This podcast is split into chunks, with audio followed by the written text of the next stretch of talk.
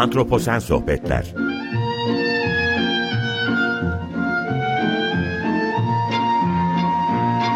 Hazırlayan ve sunan Utku Perktaş Merhaba, iyi akşamlar herkese. Antroposen Sohbetlere hoş geldiniz. Ben Utku Perktaş. Bugün Antroposen Sohbetler'de Esmer ekibiyle beraber olacağız. Konuklarım Derin Altan ve Utku Güven olacak. Ee, ben herhangi bir giriş yapmak istemiyorum bugün çünkü e, kıymetli konuklarım var. Çok da kıymetli bir podcast serisini yönetiyorlar.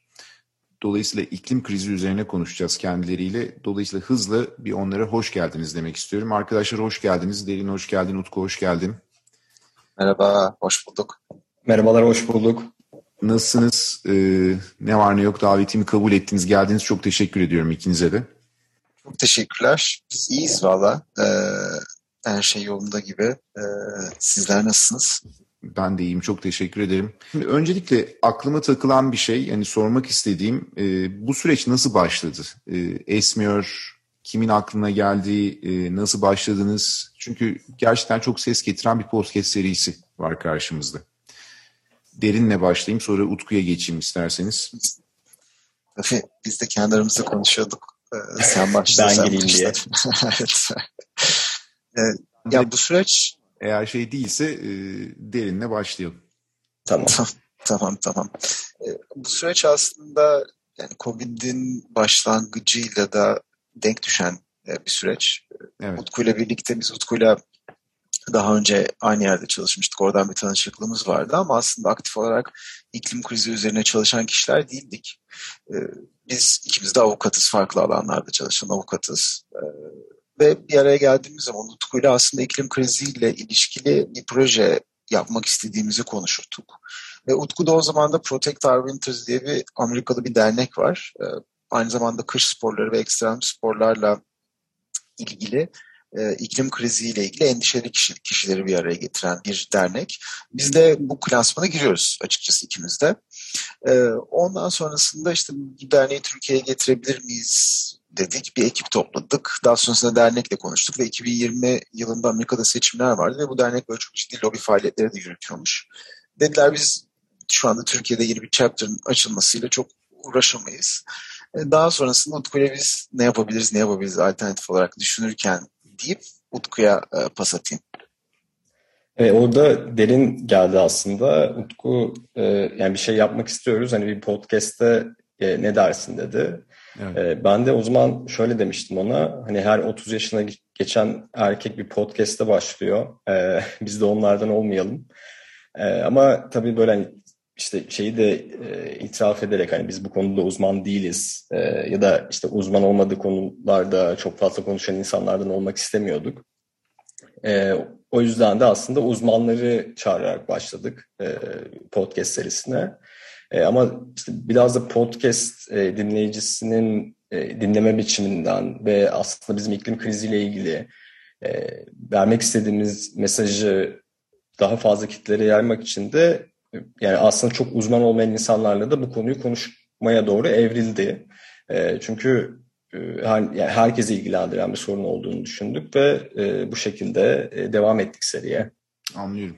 Çok da iyi ettiniz. Yani e, çok dinleniyor ve ben de dinlediğim kadarıyla e, yani yetişebildiğim ölçüde çok da güzel söyleşiler oluyor bu seride. Ben özellikle tavsiye ediyorum dinleyicilerimize de bu vesileyle.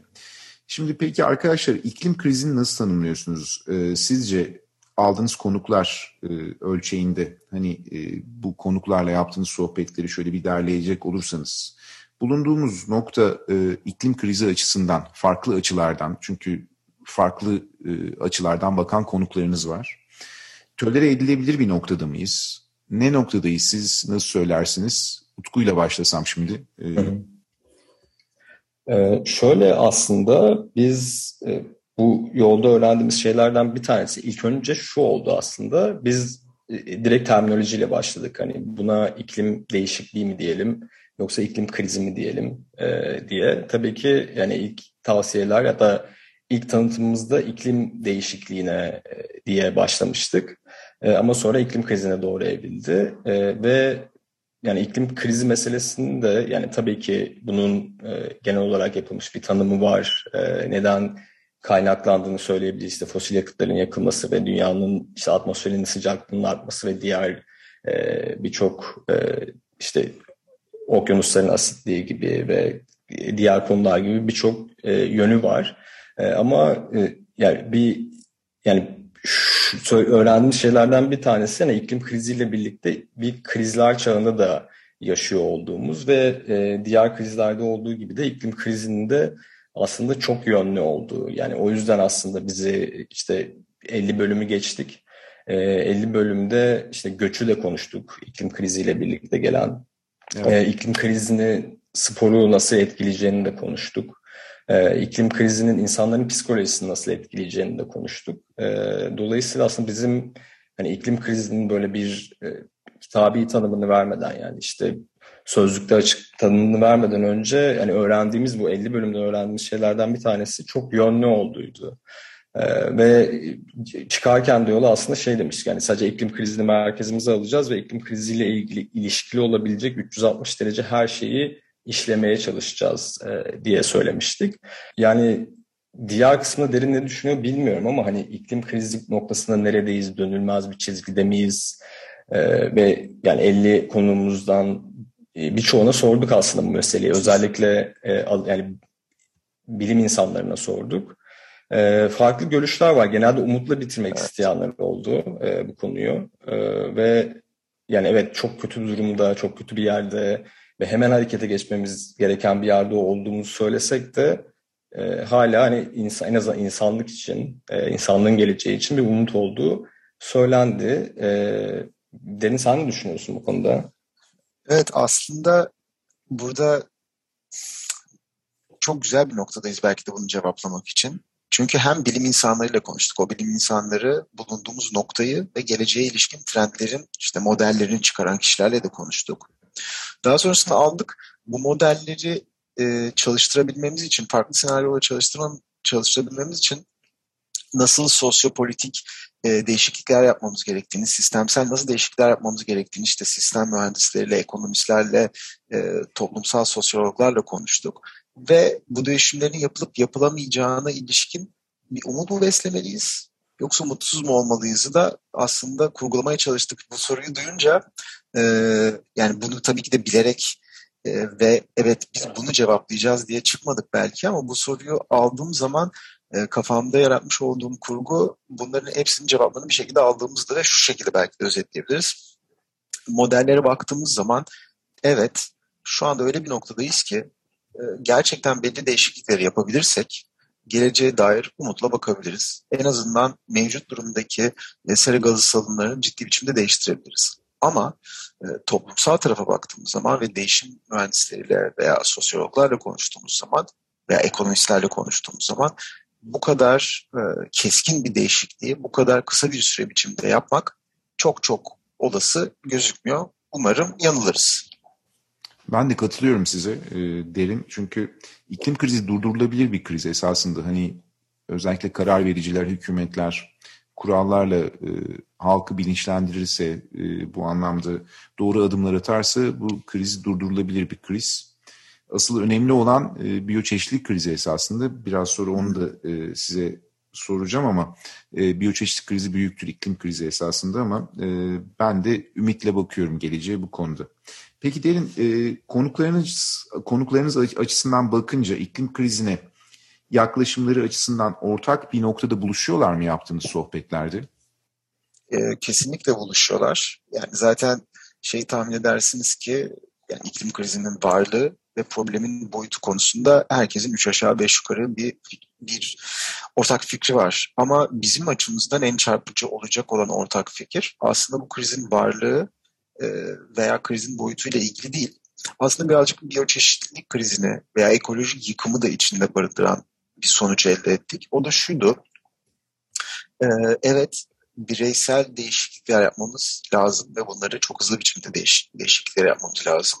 Ama bunlar yeterli olmayacak gibi. O bireysel değişiklikleri daha bölgesel, daha sonrasında daha işte mahalli, daha belki ülkesel, e, daha küresel hale getirip bir şekilde sistemik değişiklikleri de bu e, değişiklik silsilesinin içerisinde yaşatmamız gerekiyor ki bu modellerde öngörülen pozitif senaryoları en azından iklim krizinde bir dur diyebileceğimiz bir senaryoyu yakalayabilelim.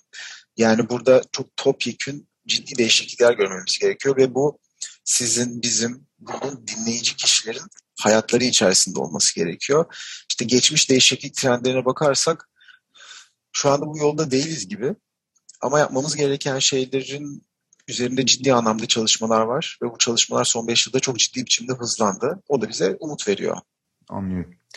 Peki e, bir de şeyi soracağım. Aslında bir öyle bir noktadayız ki ben açıkçası podcastleri yakından takip etmeye çalışıyorum sizin podcastlerinizi ve bu duruma bakınca, kriz durumuna bakınca kaygılı bir durumun eşiğinde olduğumuzu düşünüyorum ve e, podcastlerden bir tanesinde de Beyhan Budak konuğunuzdu ve psikolojik olarak hani insan psikolojisine etkilerini e, konuşmuştunuz. Çok ilginçti ve ekolojiyle kaygıyı esasında yan yana getirdiğimizde eko anksiyete konusunda e, bir söyleşi olmuştu bu. E, bu bana çok ilginç gelmişti bu konu. Bu konuda bir fikrinizi sormak istiyorum. Utku bu eko anksiyeteyi nasıl açıklarız ya da e, o sohbet aklında kalanlar ya da aklınızda kalanlar neydi dinleyicilerimize en azından biraz bahsetmek açısından. Tabii. E, bir de aslında nereden çıktığını da söylemek gerekir. Biz e, nasıl bu noktaya geldik? Yani eko anksiyete hakkında e, niye bir bölüm yapmak, kaydetmek istedik? E, aslında her şey biraz da orman yangınlarıyla birlikte başladı. E, dinleyicilerimiz arasında işte işte orman yangınları ile ilgili uzmanları çıkarıp yayın yaptığımız sırasında ve devamında e, insanların yani ciddi bir kaygı yaşadığını gördük ve insanlar aslında talep ettiler. E, yani eko işte eko kaygı duyuyoruz, eko anksiyete diye bir terim duydunuz mu? E, tam olarak hissettiğimiz bu mu acaba diye e, söylediler. Biraz da geç kalmış bir bölümdü belki. Yani hatta o zaman da yapmak istemiştik e, bunu. E, tabii eko anksiyete e, sadece hani yanınızda e, vuku bulan olaylarda oluşan bir şey değil. E, genel olarak hani iklim krizinin izlediği seyri e, takip ederseniz ya da işte aşırı hava olayları ile ilgili yayınları takip ederseniz e, bir şekilde kaygılanmaya başlıyorsunuz. E, bu aslında diğer yaşadığımız kaygılarla kaygılarla çok benziyor e, ve yani başka kaygı türleriyle karşılaştıracak olursak şöyle bir yerde yer alıyor. E, bu kaygılandığımız şeyle ilgili çok bir şey yapamama hissiyle de birlikte geliyor. Yani ben e, benim gücümü aşan e, ve işte kolektif olarak oluşturulmuş ya da tamamen benim kontrolüm dışında oluşan bir olayla ilgili e, günlük hayatımda kaygı duymaya başlıyorum. Yani bu çok ilginç bir şey. Normal işte mesela sosyal kaygı duyuyor olsanız kendi hayatınızla ilgili onun için alabileceğiniz kendinizin alabileceği önlemler var. E, ama e, iş eko kaygıya gelince e, tabii ya onun için de yapılabilecek şeyler var ki onları da konuştuk bölümde. Ama bir yandan da çok sizin kontrolünüzde değil. Yani kaynağı sizin e, sizin tarafta değil. Çünkü etrafta olan şeyler yani doğaya olan şeyler yani sadece eko anksiyete iklim krizinde içermiyor. Az önce söyledik işte biyoçeşitlilik krizi e, ya da direkt doğrudan insanların ya da şirketlerin ya da devletlerin yaptığı doğa tahribatlarını görme ve onlardan etkilenme durumu. Ee, yani bunları yaşayınca e, tabii e, ciddi bir kaygı yaşıyorsunuz e, ve yani bu işte öğrendiğimiz şeylerden bir tanesi aslında ya tam olarak aslında bunun bilimsel olarak tanımlanmamış olduğu yani hani, e, literatürde yani psikoloji literatüründe ya da psikiyatri psikiyatri literatüründe şu anda eko anksiyete diyebileceğimiz bir şey yok ama e, yani hastalık olarak tanımlanmış durumda değil öyle söyleyebiliriz. E, ama hani anksiyetenin işte bir e, hastalık olarak ya da hani insanın e, psikolojik dengesini bozan bir durum olarak ortaya çıktığını biliyoruz. Ama bu da farklı kaynaklı bir e, anksiyeteden bahsediyoruz. Tabii bunun için alınabilecek şeyleri de konuştuk. Bu, bu da çok önemliydi. Yani eko anksiyete yani en azından bizim gibi insanların yani bu konuyla ilgilenen insanların çok yaşadığı bir şey. Ee, yani hatırlıyorum yani özellikle yangınlar sırasında derinle e, yani uy, gözümüze uyku girmiyor ya da hani yani hatta bununla ilgili rüyalar görme hani normal günlük hayatınızı etkileyen şeyler yaşayabiliyorsunuz. E, peki ya siz de mesela böyle eko kaygılar yaşıyorsanız ne yapabilirsiniz? E, yani öne çıkan şeylerden bir tanesi e, aynı kaygıyı yaşayan insanlarla bir araya gelme. Yani bu e, çözümlerden biri. Yani bunu sadece ben hissetmiyorum. E, bu haberlerden dolayı, yaşananlardan dolayı başka insanlar da hissediyor. Hani bunun bir farkına varmak. E, iki, e, az önce bahsettim yani böyle bizim aslında kontrol edemeyeceğimiz bir durumla ilgili e, duyduğumuz bir kaygı. E, o e, hani bir şey yapamama hissini ortadan kaldıracak bir gönüllülük yapma. Bu da mesela eko e, kaygıyı çok ortadan kaldıran bir şey ya da iyi gelen bir şey. E, gönüllülük derken hani ya gönüllülük de olmayabilir. Tamamen böyle hani hayatınızı bununla vereceğiniz bir işte yapabilirsiniz. E, en azından bunlar yani işte şu andaki işte biyolojik, çeşitlilik yıkımı ya da iklim kriziyle ilgili e, mücadele alanlarında e, işte örgütlenmek ya da oralarda e, faaliyette bulunmak, gönüllülük yapmak da e, çok iyi geliyor eko kaygıya. E, aslında yani bu şekilde özetleyebiliriz. Yani bir hani sadece şey konuşmadık. Evet böyle bir durum var. İşte eko anksiyete duyuyoruz. E, zorlanıyoruz. Konuşmadık. Aslında çözüm önerilerinde de bulunduk o bölümde. Ya bu çok ilginç çünkü özellikle orman yangınları dönemindeki geçtiğimiz yaz bu konuda kabus gibiydi. Ee, Akdeniz bölgesi Türkiye için ve aslında Akdeniz havzası için. Hı hı.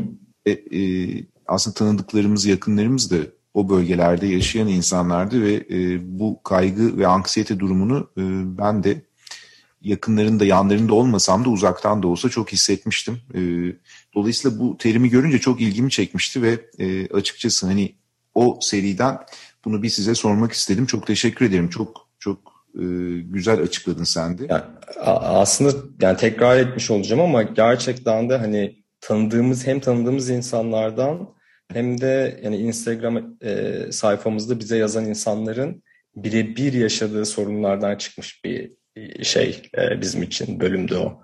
Evet, evet hem bölüm hem terim evet.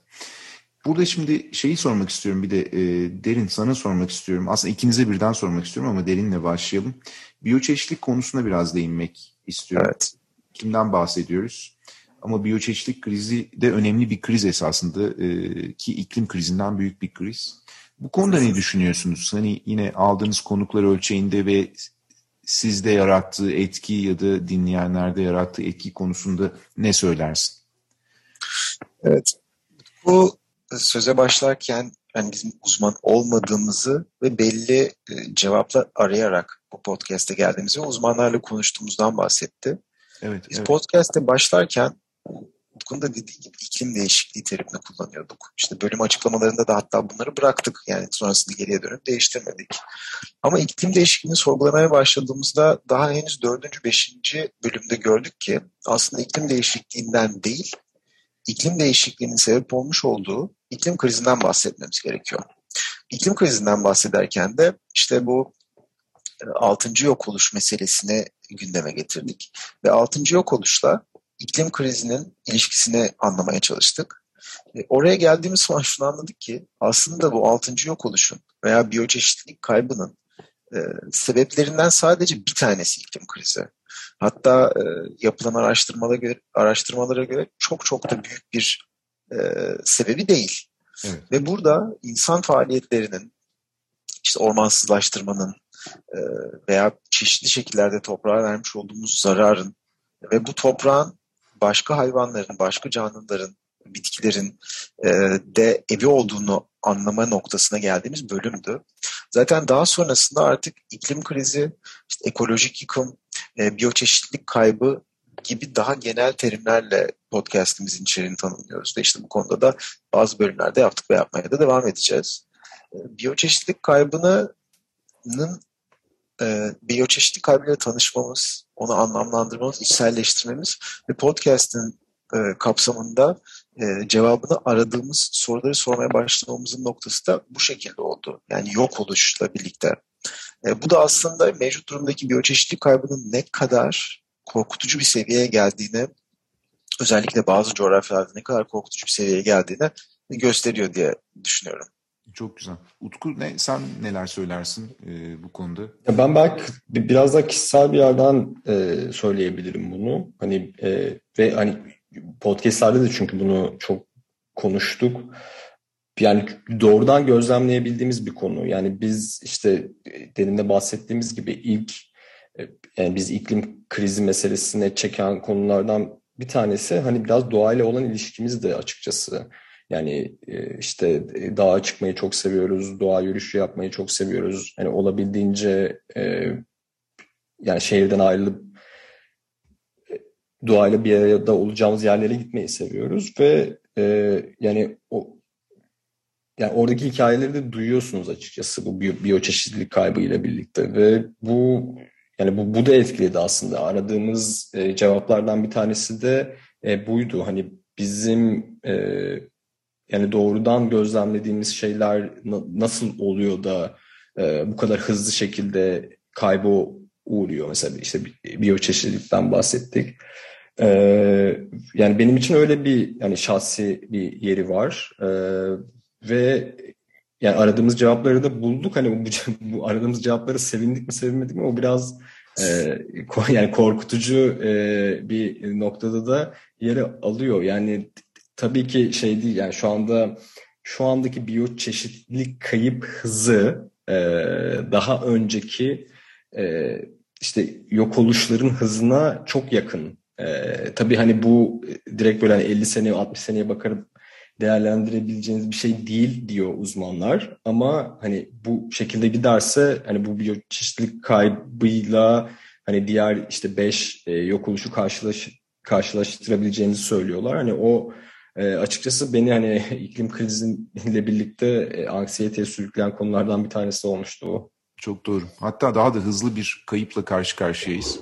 İnsanın Hı var olmasıyla beraber bunlar çok hızlanmış durumda arkadaşlar. Biraz korkutucu tarafı da bu. Yani çünkü kaybettiğimizi de geri kazanma şansımız yok. Ee, iklim krizini durdurabileceğiz. Belki biraz geriye döndürebileceğiz ama bu biyoçeşitlik krizi bambaşka bir noktaya işaret ediyor. Şimdi zaman çok hızlı akıyor. Çok da güzel konuştuk. Ee, ben son sorumuza geldim. Ee, son olarak size bu e, tarz podcast serilerinin bilgi paylaşımı açısından faydasını soracağım. E, ben çok faydalı olduğunu düşünüyorum kendi adıma. Çünkü artık hani özgürce konuştuğumuz platformlar oldu ve insanlar her yerden dinleyebiliyor. Akıllı telefonlardan, işte bilgisayarlardan ya da tabletlerden. Dolayısıyla ben çok faydalı olduğunu düşünüyorum ama sizler de hani böyle başarılı bir seriyi yönettiğiniz için ne düşünüyorsunuz? Derin senle başlayayım çünkü senle konuştuğumuzda sen iyi de bir podcast dinleyicisisin zannediyorum. Ne düşünürsün? Soru Utku'ya geçeyim, soru bitirelim. Yavaş yavaş. Biz bu yola başlarken Utku'yla e, şöyle bir 10 kişi dinlese bizim için iyidir diye başladık. Aslında çok da öyle olmadı. Sonra büyüdü. Neyse ki büyüdü. Evet, çok... Biz de çok sevinçliyiz. E, şimdi burada ilginç bir biçimde aslında içinde olduğumuz yolculukta birçok insanla e, çok daha rahat temas kurabiliyoruz. Çünkü herkesin kafası karışık, herkesin soru işaretleri var. Ve bazılarımız belki de e, soru sormaya da çekiniyor. E, biz o soruları sorabildik ve davet ettiğimiz uzmanların çok farklı alanlarından gel alanlardan gelmesinden dolayı daha belki de iklim hareketinin çok fazla dokunamayacağı kişilere de dokunma fırsatı bulduk. Ee, bizim farklı böyle alanlardan davet ettiğimiz kişiler işte örneğin Beyhan Budak gibi veya işte Barış Özcan gibi. Onlar podcast'e çıktıktan sonra biz oldukça fazla mesaj almaya başladık. İşte hani sizinle bu podcast'te tanıştık. iklim krizi e, konusunda böyle bir bilgilendirme yapıp bizim de gözlerimizi açtığınız için teşekkürler gibi. Bu da aslında podcast mecrasının ve belki de YouTube veya başka internetteki sosyal içerik mecralarının dinamizmini gösteriyor. Siz aldığınız konuklarla, onların sosyal medyadan yaptığı paylaşımlarla belki de bu hareketin klasik iletişim kanallarının dokunamayacağı kişilere de kulağına böyle bir e, su kaçırmış oluyorsunuz. Ve onları da aslında bu konuda farkındalık yaratılmasına sebebiyet veriyorsunuz. Aslında bizim hedefimiz de tam olarak buydu. E, podcast benim çok çok sevdiğim mecra. Zaten artık hani internet yani haberleri e, veya iklim krizi hakkındaki bütün bilgilerimizi yüzde yüzüne yakını internet kayn internetteki bu yeni medya e, kaynakları aracı, aracılığıyla öğreniyoruz. Ya benim açımdan da e, şöyle şu şaşırtıcı bir noktada mesela şu anda biz bunu kaydettiğimiz şekilde kaydediyoruz podcast'i ve hani bunun kolaylığı o kadar önemli bir şey ki, o kadar mucizevi bir şey ki. Yani eğer hani söyleyecek bir sözünüz varsa, e, e, anlatacak bir şeyiniz varsa aslında çok basit e, uygulamalarla e, bir şekilde işte bir mikrofon, işte bir bilgisayarla hani bu kaydı yapıp e, insanlara ulaştırabiliyorsunuz. Yani bu, bu çok güçlü bir şey. Bu aynı zamanda hani e, demokratik de bir şey. E, tabii bir de madalyonun bir diğer yüzü var. Hani bizim de çok dikkat ettiğimiz konulardan bir tanesi. Yani bireysel yayıncılık her ne kadar çok önemli olsa da ve şu anda aslında biz de bu yola girdikten sonra yani bir buçuk senedir çok fazla bireysel yayıncıyla tanıştık ve farklı alanlarda bireysel yayıncılarla da tanıştık ama tabii e, çok, işini çok düzgün yapan ve hani bu e, işte teyitçilik dediğimiz işte fact checking dediğimiz şeyleri de yapıp e, yayınlayan insanlar var. Hani e, bir yandan hani orada şöyle bir denge var yani bireysel e, yaratıcılardan, yayıncılardan aldığımız şeyi de bir süzgeçten geçirmek gerekiyor diye düşünüyorum. Ee, çok güzel hani biz zaten uzmanını getiriyoruz, konuşuyoruz. Hani belki söylediğimiz yanlış şeyler de olmuş olabilir ya da hani o bir yanlış bir görüşte bildirmiş olabilir oraya getirdiğimiz kişi. Evet bu risk var. Ee, o yüzden de dinleyici açısından da hani e, çünkü yani internette gerçekten içerik bitmiyor. E, o içeriği de süzgeçten geçirmek gerekir diye düşünüyorum. Böyle bir şey e, biraz böyle şeytan avukatlığını yapayım. Yani çok güzel bir şey evet ama hani e, biraz da dikkat etmek gerekiyor diye düşünüyorum. Anlıyorum. Peki arkadaşlar çok teşekkür ediyorum. Ben programın sonuna geldiğimizi söyleyeyim. E, zaman çok hızlı aktı. E, ben ikinize de özellikle çok teşekkür ediyorum. Eksik olmayın, kırmadınız, geldiniz ve e, değerli güzel bir sohbet oldu. E, çok çok sağ olun. Biz teşekkür ederiz. Çok teşekkürler. Ben Çok teşekkürler hocam. Dinleyicilerimize de teşekkür ediyorum ve iyi akşamlar diliyorum. E, programı yavaş yavaş kapatıyorum. Önümüzdeki haftalarda yine iklim sohbetleriyle, biyoçeşitlik sohbetleriyle, antroposen sohbetlerde beraber olacağız. Hoşçakalın, iyi akşamlar.